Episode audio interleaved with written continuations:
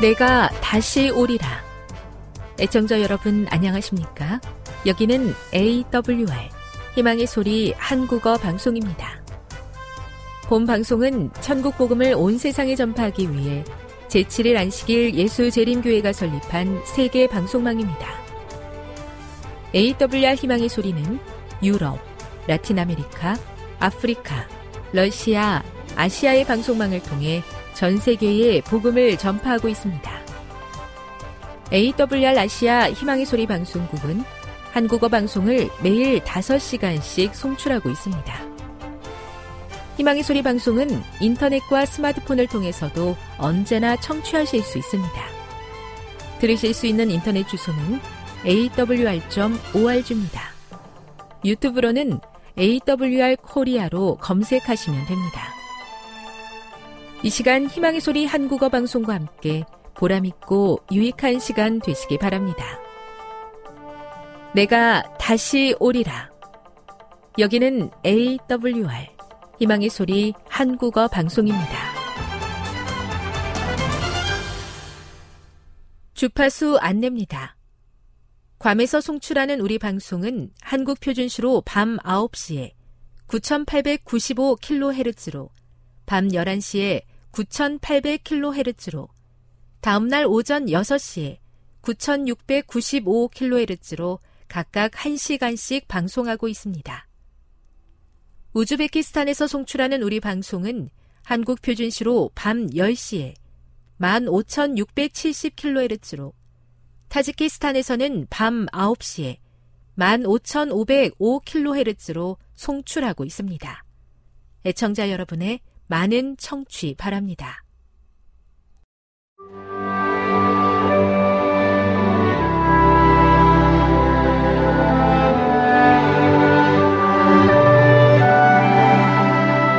읽어주는 교과 셋째 날 9월 27일 화요일 이해할 수 없는 선택 에스겔 28장 12에서 19절을 읽어보라.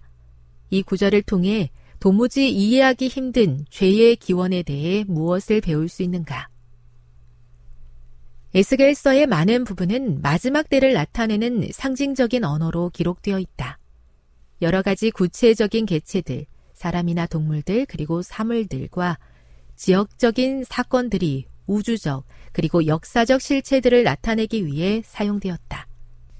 에스겔 28장 1에서 10절에서 하나님께서는 두로 왕, 두로는 고대 페니키아의 부요한 항구 도시였음에 대하여 일개 사람에 불과하지만 자신을 신이라고 주장하며 신들의 자리에까지 앉은 부유하고 거만한 통치자라고 말씀하셨다.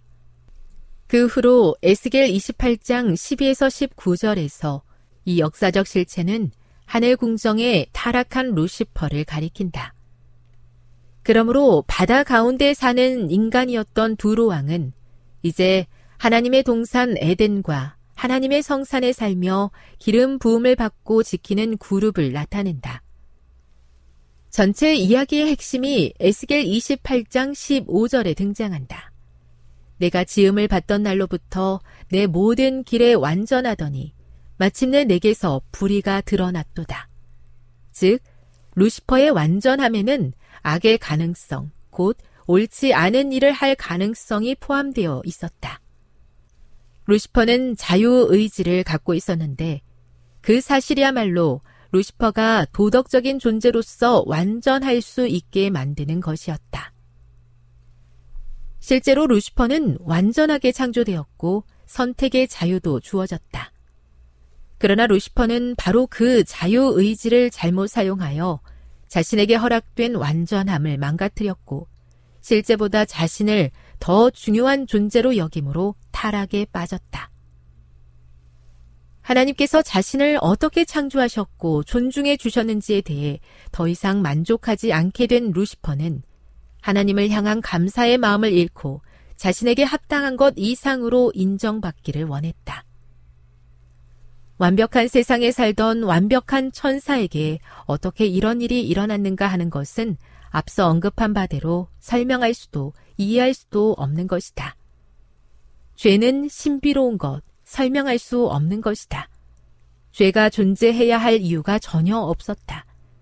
죄를 설명하려고 하는 것은 그것이 존재할 수밖에 없었던 이유를 찾으려고 하는 것인데, 이는 죄를 정당화하려는 노력일 뿐이다. 죄가 완벽했던 세상에 등장했다. 이는 결코 용납할 수 없는 일이었다. 교훈입니다. 모든 것이 완벽했던 세상에서 어떻게 루시퍼의 마음에 죄의 씨앗이 심겨졌는가 하는 것은 우리가 온전히 이해할 수 없는 신비이자 피할 수 없는 현실이다. 묵상. 인간의 지혜로 도무지 이해하기 힘든 죄의 시작을 바라보시는 하나님의 마음은 어떠셨을까요? 그 마음을 이해한다면 우리는 죄를 어떻게 대해야 할까요? 적용. 나도 모르게 내 안에 자리 잡고 나의 영혼을 갉아먹는 죄를 어떻게 대해야 할까요? 오늘 하루 죄를 미워하는 마음을 달라고 기도해 보세요. 영감의 교훈입니다. 설명이 불가능한 죄의 기원. 죄는 하나의 무담 침입자이다. 그것이 나타나게 된 데는 아무런 이유가 없다.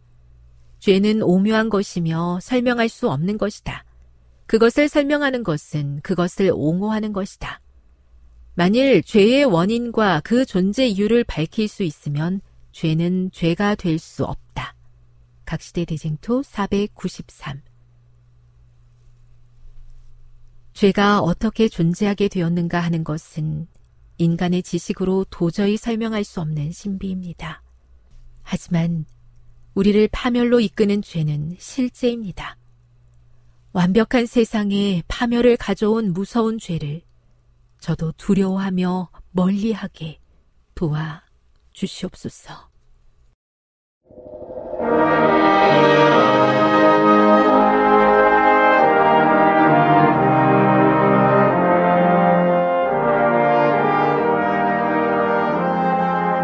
시청자 여러분 안녕하십니까 하나님의 귀한 말씀으로 감동과 은혜를 나누는 시간입니다 먼저 하나님의 말씀 요한계시록 2장 12절부터 17절까지 있는 말씀을 읽도록 하겠습니다. 버가모 교회 사자에게 편지하라. 좌우에 날선검을 가지신 이가 이르시되 네가 어디에 사는지를 내가 아노니 거기는 사단의 권좌가 있는 데라. 네가 내 이름을 굳게 잡아서 내 충성된 증인 안디바가 너희 가운데 곧 사탄이 사는 곳에서 죽임을 당할 때에도 나를 믿는 믿음을 저버리지 아니하였도다. 그러나 너에게 두 가지 책망할 것이 있나니 거기 너에게 발람의 교훈을 지키는 자들이 있도다. 발람이 발락을 가르쳐 이스라엘 자손 앞에 걸림돌을 놓아 우상의 재물을 먹게 하였고 또 행음하게 하였느니라. 이와 같이 내게도 니골라당의 교훈을 지키는 자들이 있도다. 그러므로 회개하라. 그리하지 아니하면 내가 네게 속히 가서 내 입의 검으로 그들과 싸우리라. 귀 있는 자는 성령이 교회들에게 하시는 말씀을 들을지어다.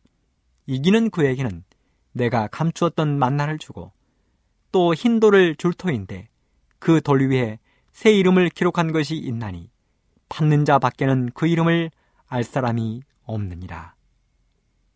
버가모 교회 보내는 말씀이었습니다. 이 말씀 중에서 14절의 말씀을 한 번 더 읽어드리도록 하겠습니다. 그러나 내게 두어 가지 책망할 것이 있나니 거기 내게 발람의 교훈을 지키는 자들이 있도다. 발람이 발락을 가르쳐 이스라엘 자손 앞에 걸림돌을 놓아 우상의 재물을 먹게 하였고 또 행음하게 하였느니라. 저희들이 잘 아는 것처럼 요한계시록 2장과 3장에는 일곱 교회를 통하여 지구 역사에 일어날 하나님의 귀한 교훈들을 가득 담아 놓았습니다. 가장 먼저 등장하는 교회는 요한계시록 2장의 에베소 교회입니다. 기독교 역사에 AD 34년부터 100년까지 초대교회를 대표하는 교회입니다.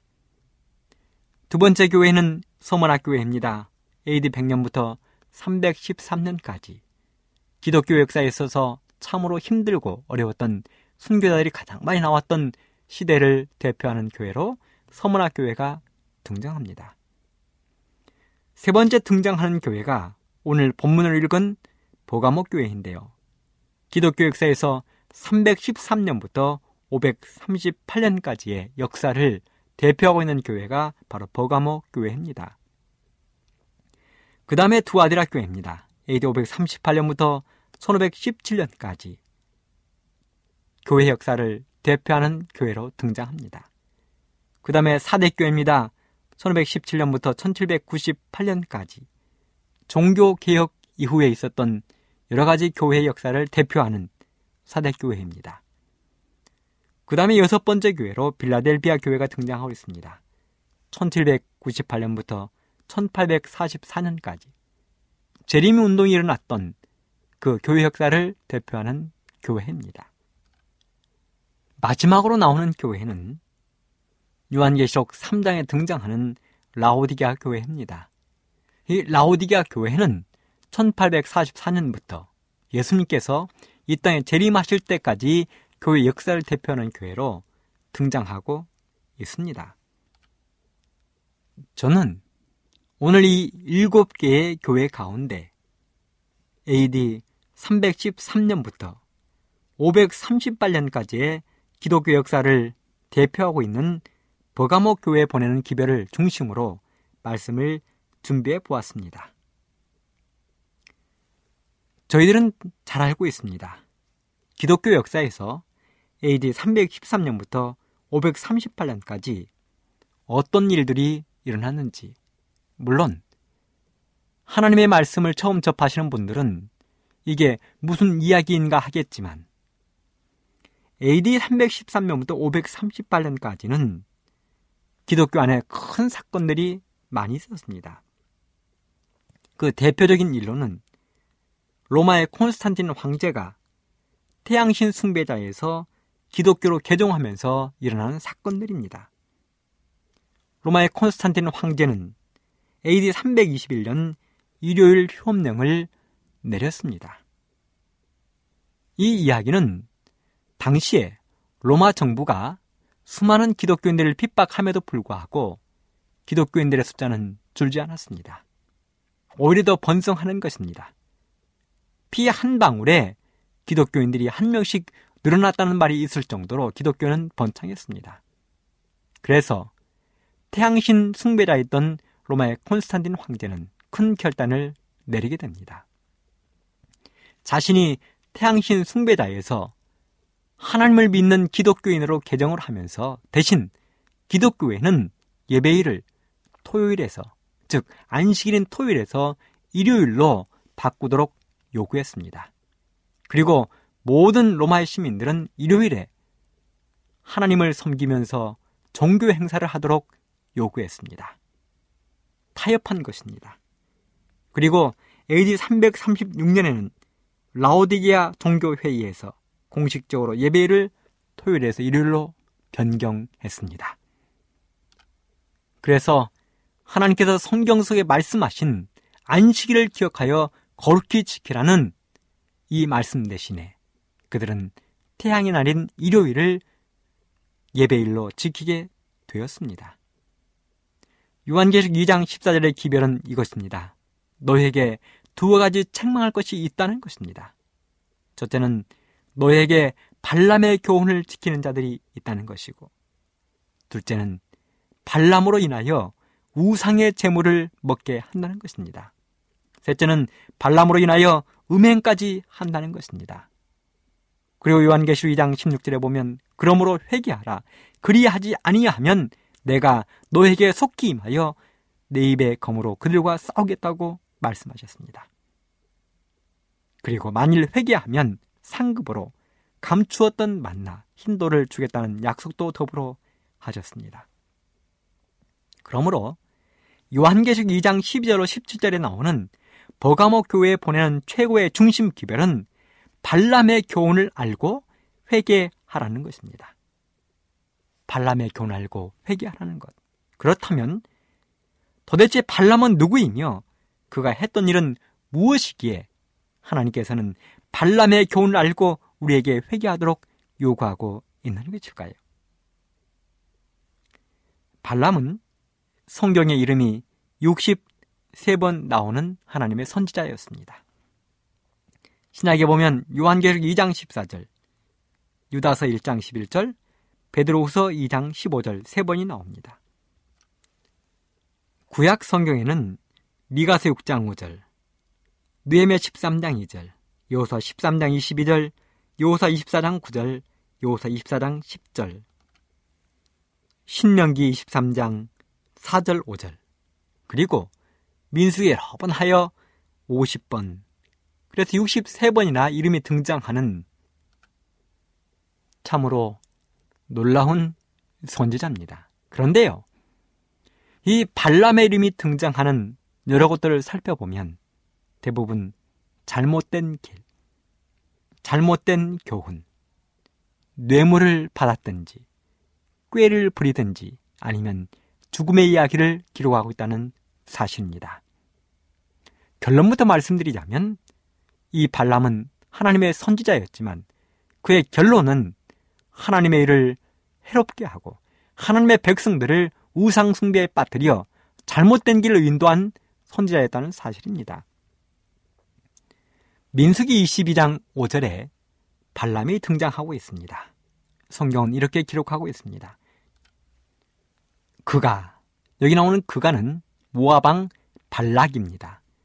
사자를 부올의 아들 발람의 본향 강변 부돌에 보내어 발람을 부르게 하여 가로되 보라 한 민족이 애굽에서 나왔는데 그들이 지면에 덮여서 우리 맞은편에 거하였고 우리보다 강하니 청컨대 와서 나를 위하여 이 백성을 저주하라.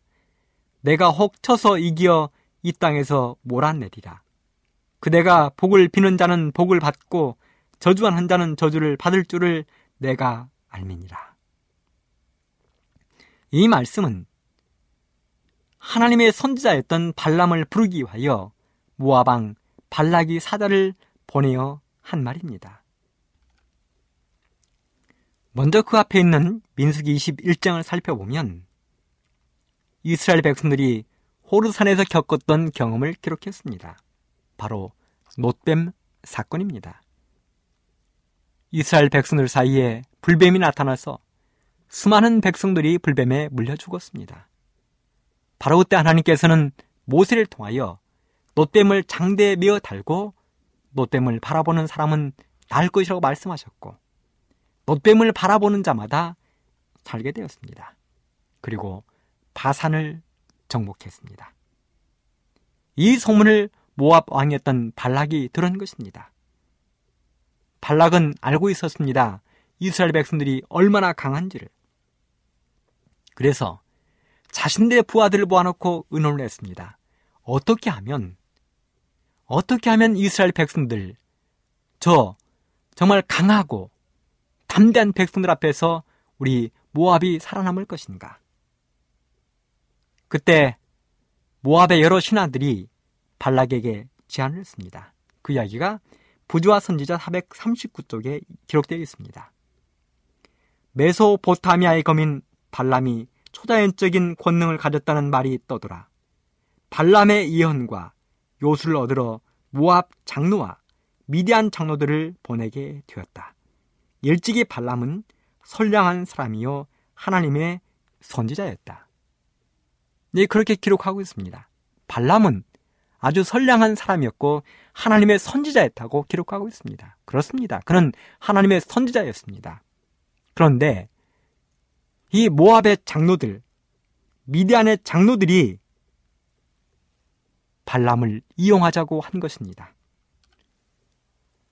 미단의 장로들과 모압의 장로들은 발람이 초자연적인 권능을 가졌다고 믿었습니다. 그래서 하나님의 백성들을 물리치는데 발람을 이용하자고 발락 왕에게 고한 것입니다. 그래서 발락 왕이 발람에게 사람을 보냈습니다. 그러자 발람은 이런 태도를 취했습니다. 민수기 22장 8절에 보면 발람이 그들에게 이르되 이 밤에 여기서 유숙하라. 여호와께서 내게 이르시는 대로 너희에게 대답하리라. 연애신 부조와 선지자는 그 장면을 이렇게 기록했습니다. 발람은 자기의 저주가 이스라엘을 해할 수 없으리라는 것을 알고 있었다. 하나님께서는 이스라엘 편에 계시며 저희가 하나님께 충성하는 한 지상이나 지옥의 반대 세력이라도 이스라엘을 이길 수 없음을 알았다. 그러나 발람의 교만심은 그대가 복을 비는 자는 복을 받고 저주하는 자는 저주를 받을 것이라는 말을 듣고 우쭐하였다. 값진 선물, 장래의 부귀 영화는 그 탐욕을 자극하였다. 그는 내놓은 보물들을 탐하여 받아들이고는 한편으로 하나님의 뜻을 엄격히 순종할 것을 공언하면서도 발락의 욕망을 채워주고자 하였다. 그렇습니다.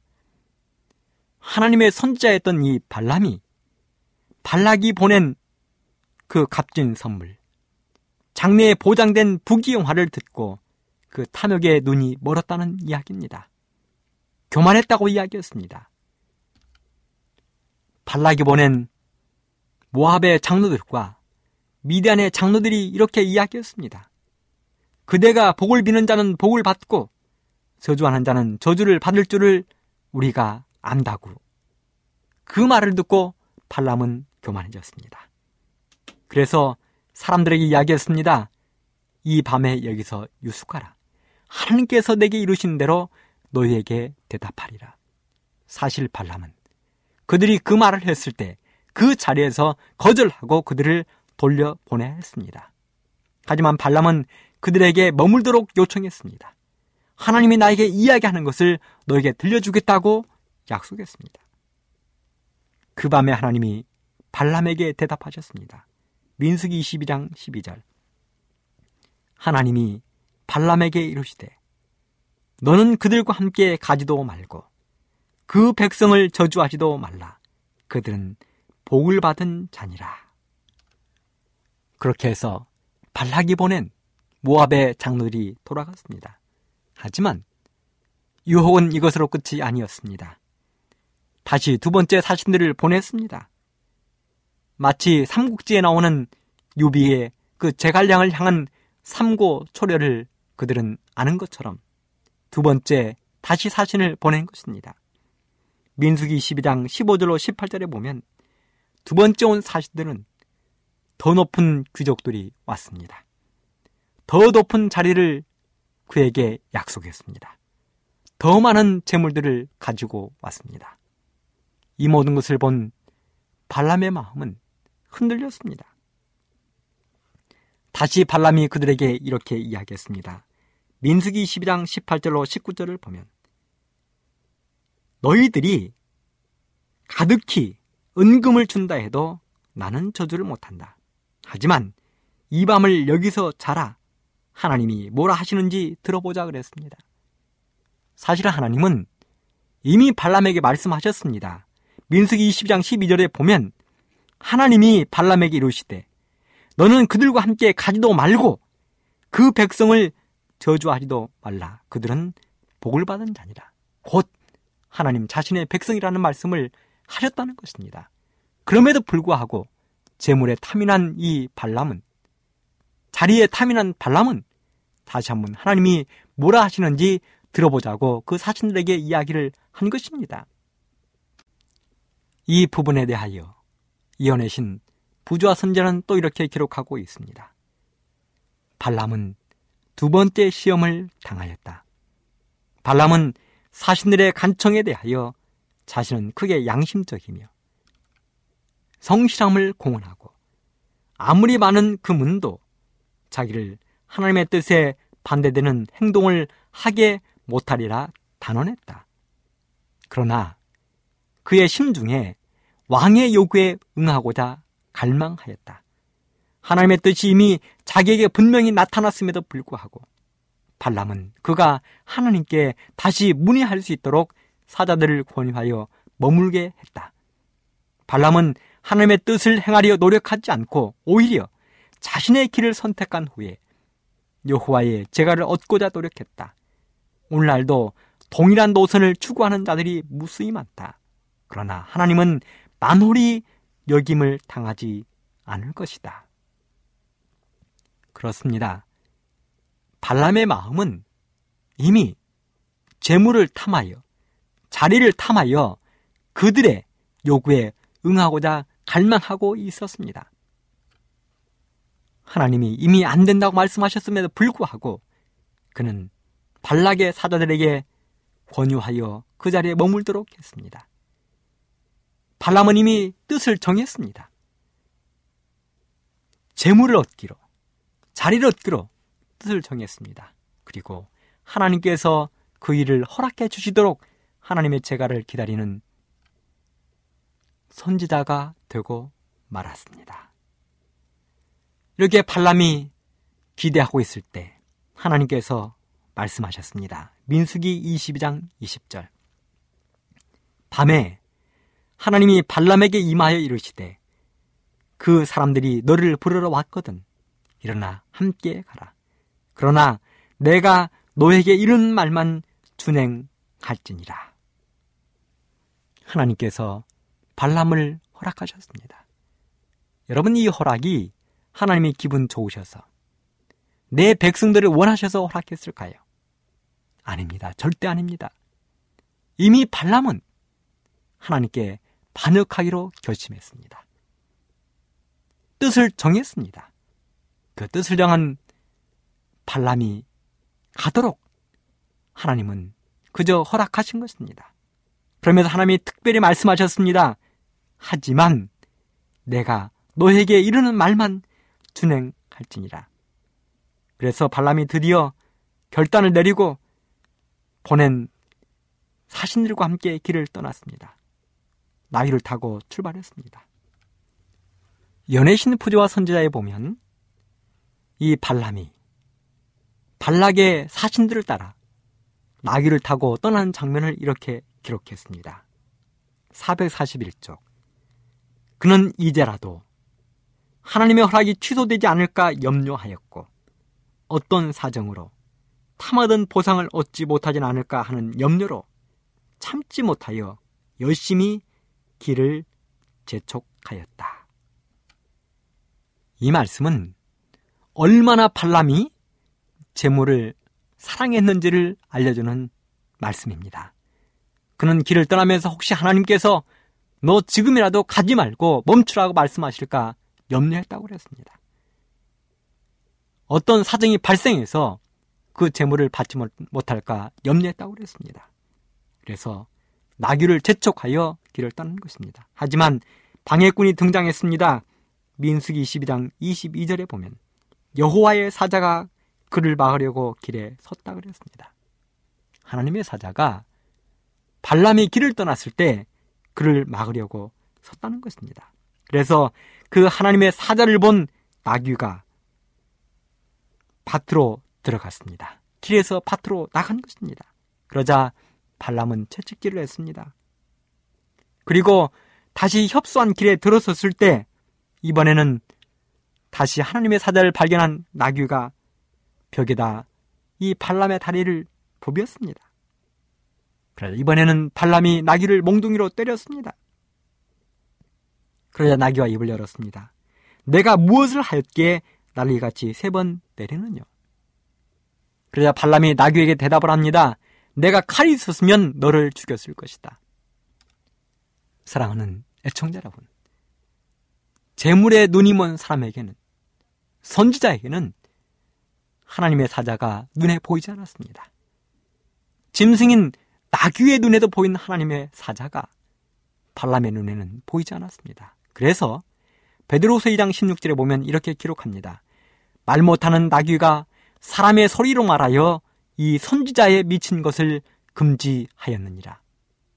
선지자의 미친 것을 나귀가 금지했다고 이야기합니다.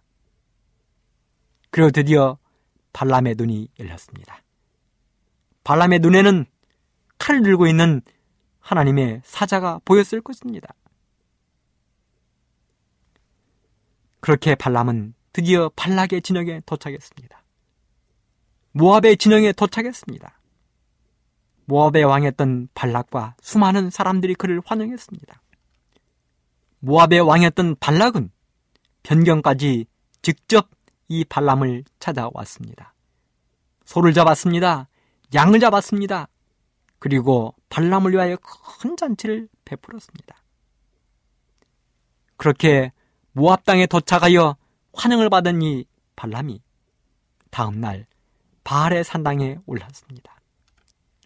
하나님께서 그렇게도 싫어하시는 그렇게 하지 말도록 경고한 우상숭배 모압의 우상이었던 바알의 재단에 산당에 오른 것입니다. 그리고 재단 일곱을 쌓았습니다. 소 일곱 마리를 잡았습니다. 양 일곱 마리를 잡았습니다. 바로 그때 하나님께서 발람을 통하여 노래를 지켜 하셨는데요. 그 노래가 민수기 23장 7절로 10절 가운데 기록이 되어 있습니다.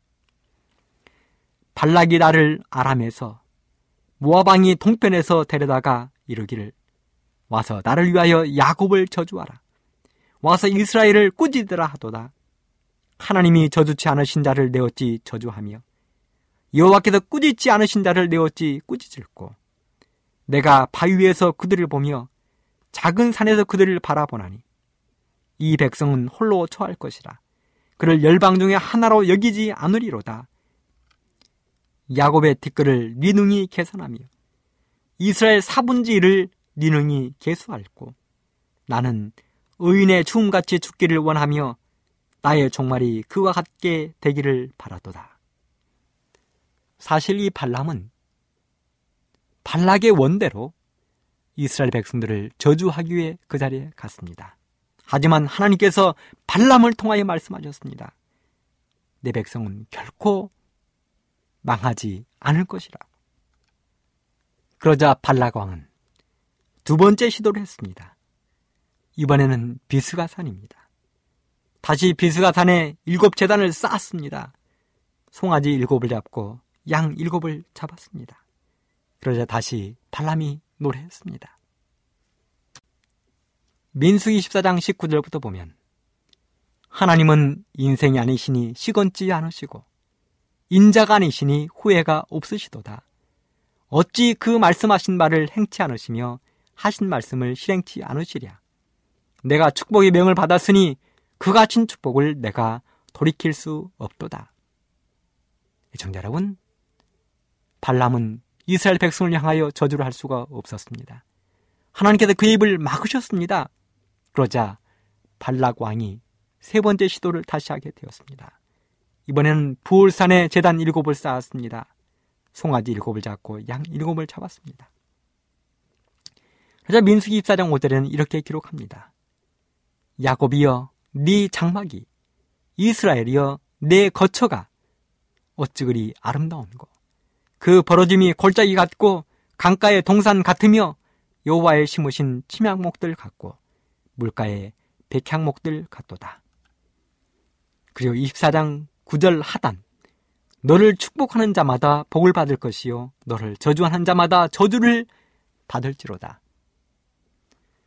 모아방 발락은 발람을 데려온 목적을 성취할 수가 없었습니다. 왜요? 하나님께서 그의 입을 주관하셨습니다. 저주를 못하게 하셨습니다. 발람도 자기의 뜻을 이룰 수가 없었습니다.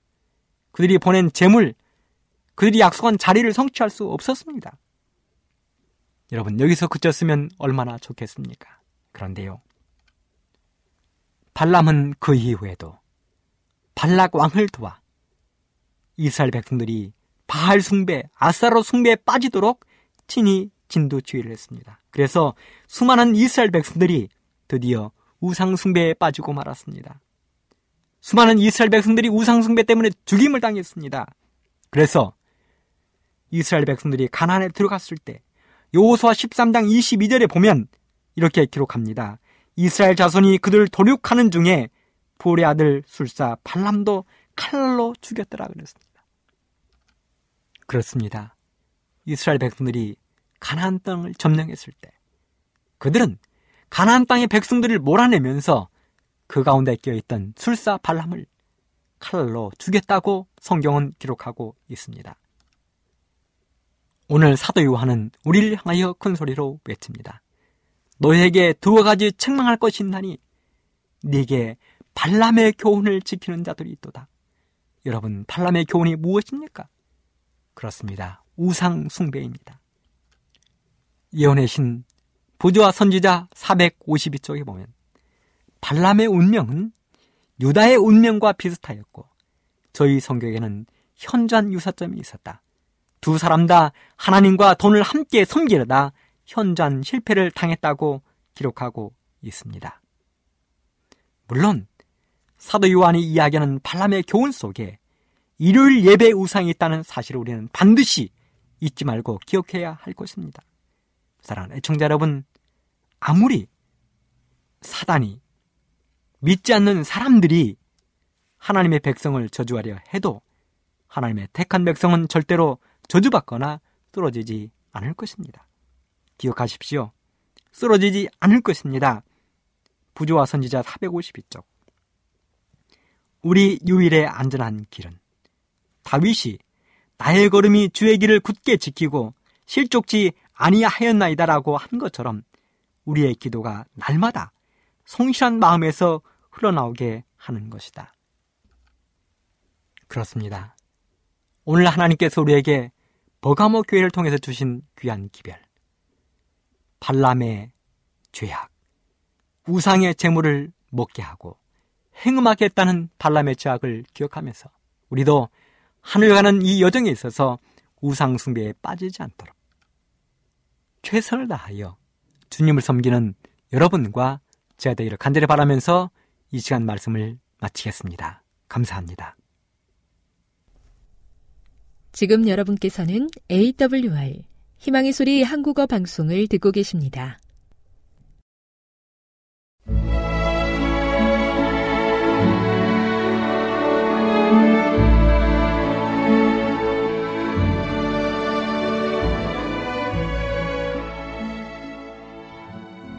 애청자 여러분 안녕하십니까? 명상의 오솔길의 유병숙입니다. 이 시간은 교회를 사랑하시고 돌보시는 하나님의 놀라운 능력의 말씀이 담긴 엘렌지 화이처 교회 증언 1권을 함께 명상해 보겠습니다. 라오디게아 교회 나는 심령의 고민을 자주 느끼고 많은 고통을 당해야 한다는 것을 알았다. 그러나 주위에 있는 사람들이 나를 격려해주고 도와줄 것이라는 약속과 내가 마귀에게 그처럼 심하게 고통을 받고 있는 동안 용기와 힘이 쇠해지지 않을 것이라는 약속을 받았다.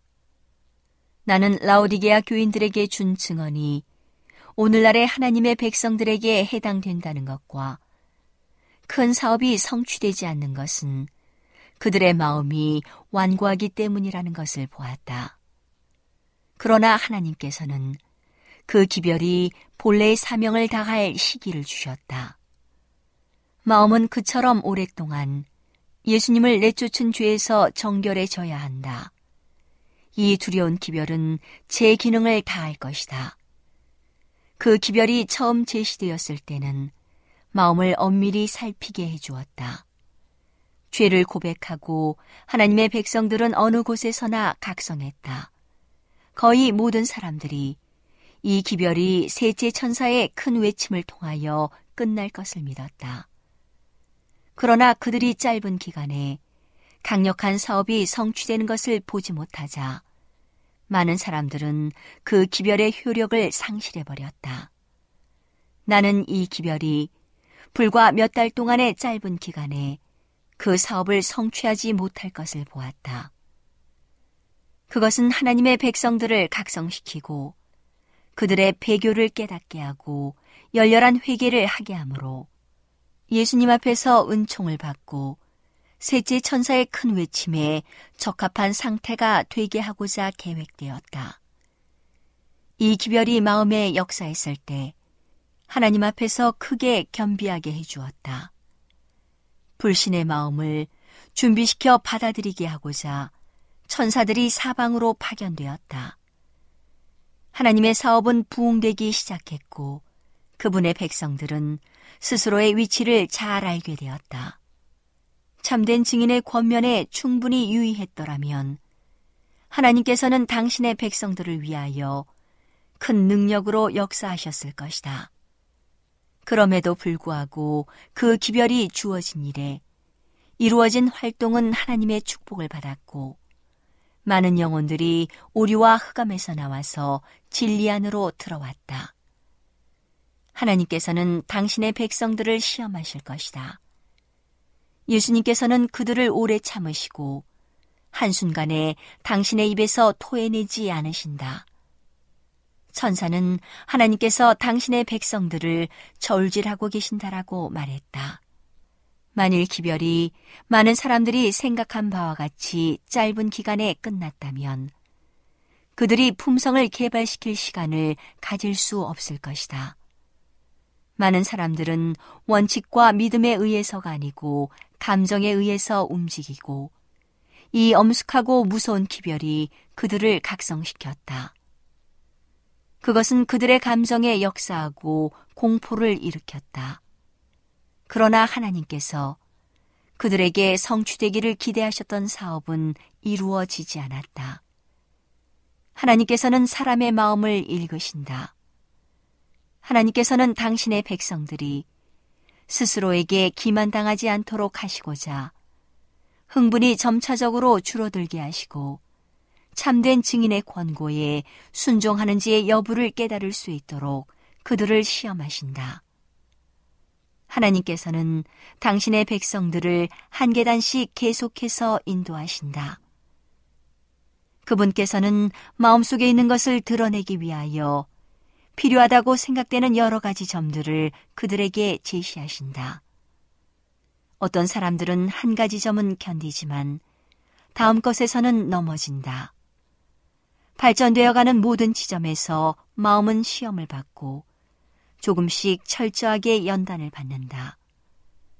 만일 하나님의 백성이라고 공언하는 자들이 이 엄격한 과업을 반대하는 마음이 그들에게 있는 것을 발견한다면 그 사실은 주님의 입에서 토하여냄을 받지 않기 위하여 극복해야 할 일이 있음을 그들에게 확신시켜 주는 것이다.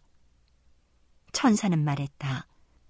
하나님께서는 당신의 백성에게 속한 모든 사람을 시험하여 입증하기 위하여 당신의 사업을 점점 더 철저하게 하실 것이다.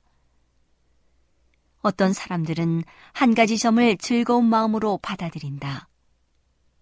그러나 하나님께서 시험하시는 다른 점을 제시하시면 그들은 위축되어 뒤로 물러선다.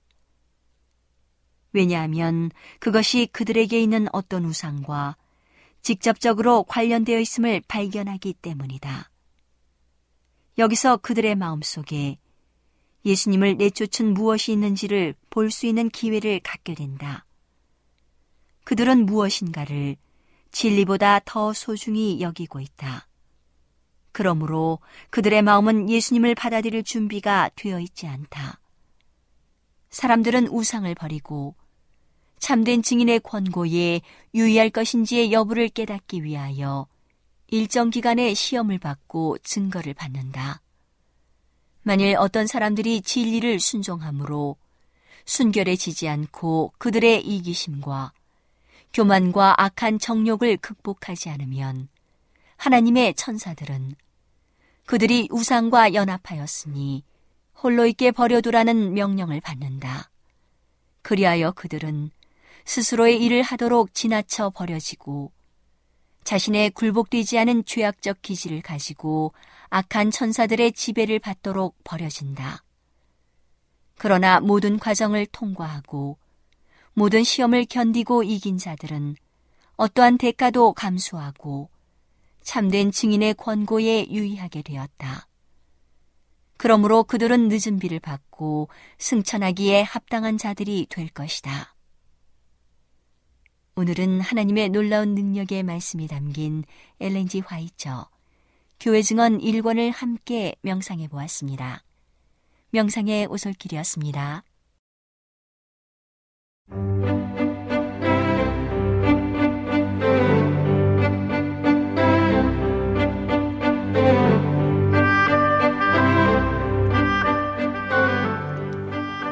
여러분 안녕하세요. 신비한 자연에서 몇 가지 주제를 골라 소개해드리는 아름다운 세계 시간. 저는 진행을 맡은 송은영입니다. 목화는 아욱과의 한해살이 풀로 면화나 미영, 미면이라 부르기도 합니다. 목화는 원산지가 열대지역이지만 온대 지방에서도 섬유 작물로 널리 재배하고 있습니다. 세계적인 주요 농작물인 목화로 값싼 면제품을 만드는데 생산량이 아주 많아 경제적인 직물입니다. 면화 제품은 흡습성과 발습성이 좋아 옷감으로 적절하며 물로 세탁하고 고온으로 다림질할 수 있습니다. 목화의 주요 생산국은 중국과 미국, 러시아, 일본, 파키스탄, 브라질, 튀르키예, 이집트, 오스트레일리아, 멕시코, 수단 등입니다. 온대 지역에서는 대개 1년생 관목으로 재배되지만 열대 지역에서는 단연생 교목으로 자라며 재배되는 관목은 6, 7개월의 생장 기간 동안 키가 1m에서 2m까지도 자랍니다. 심은 지 약 100일 내에 흰색 꽃을 피우는데 이 꽃은 불그스레하게 변합니다. 꽃이 떨어지고 나면 삼각형의 작은 녹색 꼬투리가 맺히는데 이를 달해라 하고 55일에서 80일이 지난 뒤 성숙합니다. 이 기간 동안 상당히 커지는 달의 안에서 씨와 씨에 붙어 있는 솜털이 발달합니다. 달에는 성숙하면 3에서 5개 실로 나누어진 흰색의 솜털 같은 종실을 터뜨리는데 각 실마다 섬유 뭉치에 파묻힌 7개에서 10개의 씨가 들어 있습니다. 이 뭉치들은 흰색에서 황백색을 띠고 길이가 2m에서 4m이며 탄수화물인 셀룰로스가 약 87에서 90%를 차지하고 나머지는 물과 자연적인 불순물로 구성됩니다. 실면은 목화 섬유가 씨에 그대로 붙어 있는 것으로 씨가 무게의 3분의 1을 차지합니다. 수확량과 섬유의 품질에 있어 기후 조건의 영향을 받는 목화는 따뜻하고 습한 기후를 좋아하며 생육에 알맞은 온도는 20도에서 28도씨입니다. 달에는 물이 잘 빠지는 모래로 된 토양에서 가장 잘 자라는데 산성보다는 중성이나 약 알칼리성 토양이 적당합니다. 목화에는 탄저병, 잘록병 등의 병해와 목화 다래나방, 목화 바구미, 응애, 진딧물 등에 의한 충해가 발생하기도 합니다. 목화 다래나방은 1842년 인도에서 처음 보고되었는데 목화 생산국 전역으로 퍼져나가 여러 나라에서 평균 연간 수확량의 25%에 이르는 손실을 초래했습니다. 아시아면은 인도가 원산지로 추정되는데 이들 지역에서는 BC 800년경에 이미 목화를 이용한 것으로 보입니다. 육지면은 원산지가 라틴 아메리카로 추정되며 중국과 일본을 거쳐 한국에 1905년에 들어왔습니다. 바람이나 비에 의한 피해를 막기 위해서는 다래가 터지자마자 목화를 따야 하지만 모든 다래가 동시에 성숙하는 것은 아니기 때문에 기계로 딸 때에는 다래가 다 성숙한 뒤에 수확합니다. 손으로 딸 때에는 며칠씩 걸리지만 성숙하여 벌어진 다래만을 골라 딸 수 있어 수확량을 높일 수 있습니다. 또한 손으로 딸 경우에는 상당히 깨끗한 목화를 얻을 수 있지만 기계로 빨아들여 딸 때에는 다래의 먼지와 오물 등이 쌓이게 되며 좋은 목화와 변색된 목화를 구별할 수 없습니다. 보통 기계로 따기 전 식물의 고엽제를 처리하여 잎을 떨어뜨리는데 이로써 다래가 고르게 성숙하게 만듭니다. 섬유는 조면과 같은 기계적인 과정을 거쳐 씨에서 떼어내고 서로 엉킨 섬유는 깨끗하게 씻은 뒤 펼쳐서 소모기로 빗질해 분리해냅니다. 느슨하게 꼬아진 밧줄 형태의 빗질된 섬유를 기계로 잡아 느려 길고 가늘며 곧게 만듭니다. 목화 섬유는 섬유의 평균 길이인 표준 품위 길이와 그 모양에 따라서 대략 세 가지로 분류하는데 첫 번째는 표준 품위 길이가 약 2.5에서 6.5cm인 가늘고 광택이 나는 섬유로 해도면, 이집트면, 피마면 같은 질이 매우 좋은 유형이 여기에 속합니다. 하지만 양이 적고 재배하기 어려워서 표준 품위 길이가 긴 목화는 값이 비싸며 주로 직물과 실, 양말, 내의에 사용합니다. 표준 품위 길이가 중간 정도인 목화는 길이가 약 1.3에서 3.3cm이며 아메리카 대륙 육지면이 여기에 속합니다. 세 번째로 거친 초면은 길이가 약 1에서 2.5cm로 카페트와 담요, 거칠고 값싼 직물을 만드는 데 쓰고 다른 섬유와 섞어서 사용합니다. 면직의 손질법은 많이 개발되어 얼룩과 물, 곰팡이에 잘 견디고 주름이 생기지 않도록 하여 다림질할 필요를 없애주며 세탁 시 옷이 줄어드는 비율을 1% 이하로 낮추었습니다. 섬유를 함께 섞거나 붙여 만든 부직포로 된 면은 수건이나 광택이 나는 옷감, 차 거르는 주머니, 식탁보, 붕대, 병원에서 쓰는 일회용 의류와 시트, 기타 의료용품을 만드는데 널리 사용됩니다. 목화는 섬유가 솜과 방정용, 공업용 등으로 쓰는 것 외에도 용도가 다양한데 씨에 기름을 짜서 면실류와 마가린 등을 만들고 깻목은 가축 사료나 거름으로 쓰며 줄기의 껍질을 제지용으로 이용합니다. 미국 남북 전쟁의 원인이 된 흑인 노예 해방과 관련하여 당시 남부 농장주들은 돈이 되는 목화 농사를 짓고 있었는데 노동력이 많이 요구되어 고심했습니다. 그들은 돈을 주어도 일할 사람이 없어 흑인 노예를 쓰고 있었으니 노예 해방에 거세게 반발했습니다. 흑인 노예라는 싼 노동력은 그만큼 목화 산업의 필수 불가결한 요소였습니다. 하지만 상황이 다른 북부주에서는 조면기가 발명되기도 전에 노예 해방이 진행되고 있었습니다. 실용적인 조면기가 발명되면서 목화를 수확만 하면 쉽게 솜으로 만들 수 있게 되었고 때마침 한창 산업혁명을 진행하던 영국 덕분에 목화의 수요가 넘쳐나 남부의 농사꾼들은 목화 재배 면적을 대대적으로 늘렸습니다. 동시에 값싼 노동력의 수요도 폭증하면서 노예와 같은 싼 노동력에 대한 수요가 크게 증가했습니다. 목화 재배의 노동력 문제 해결은 결국 1950년대 목화 수확 기계가 발명되어 효율이 50배나 증가하면서 인력으로 목화를 수확하는 일이 없어졌습니다. 일자리를 잃은 흑인들은 대거 도시로 몰리게 되었고 이는 또 다른 국면의 갈등 상황을 만들었습니다.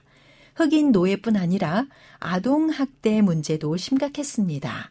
조명기가 나오면서 의류 공장과 옷을 만드는 기계가 많아졌는데 이것이 고장 날 때마다 수리하고 조율하는 일을 하는 건 기계 속에 들어가 실시간으로 고칠 수 있는 작은 아이들이었기 때문입니다. 목화는 유전자 조작 생물의 비중이 상당히 높은 식물로도 유명합니다. 식품으로 사용하는 작물이 아니기 때문에 유전자 조작 식물의 안전 논란에서 상대적으로 자유롭지만 사실은 목화 재배의 부산물로 나오는 목화 씨에서 면실류를 추출하며 이는 전 세계 식용유 생산 기준으로 대두에 이은 2위 생산량을 보입니다. 로마서 8장 22절에 피조물이 다 이제까지 함께 탄식하며 함께 고통을 겪고 있는 것을 우리가 안다고 하셨습니다. 천연 자원이 사람의 욕심 때문에 슬픔과 비극으로 얼룩지지 않는 날이 속히 임하기를 바랍니다. 여러분 안녕히 계십시오. A good news chariots come so glad chariots come. A good news, chariots coming, and I don't need to leave me behind. A good news, chariots come. So glad chariots come. A good news, chariots coming, and I don't need to leave me behind. There's a long while love in the heaven I know. A long while love, heaven I know. And I don't need to leave me behind. A good news, chariots come. I'm so glad chariots come. A good news, chariots coming, and I don't need to leave me behind.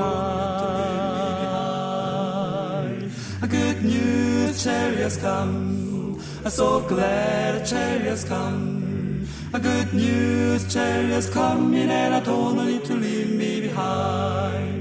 There's a starry crown in the heaven I know. A starry crown, heaven I know. And I don't need to leave me behind. A good news, chariots come. I'm so glad chariots come. A good news, chariots coming, and I don't need to leave me behind. A good news, chariots come. So glad chariots come. Good news, chariots coming, and I don't need to leave me behind. And I don't need to leave me behind. And I don't need to leave me behind. A good news, chariots coming, and I don't need to leave me behind.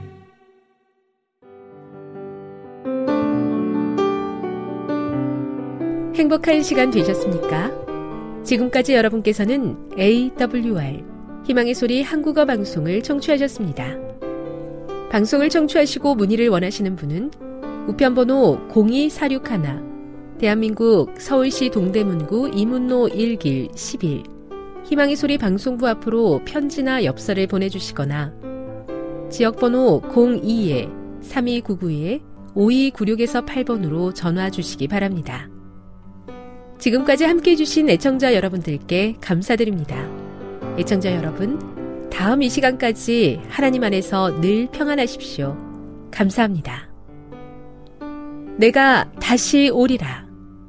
여기는 AWR, 희망의 소리 한국어 방송입니다.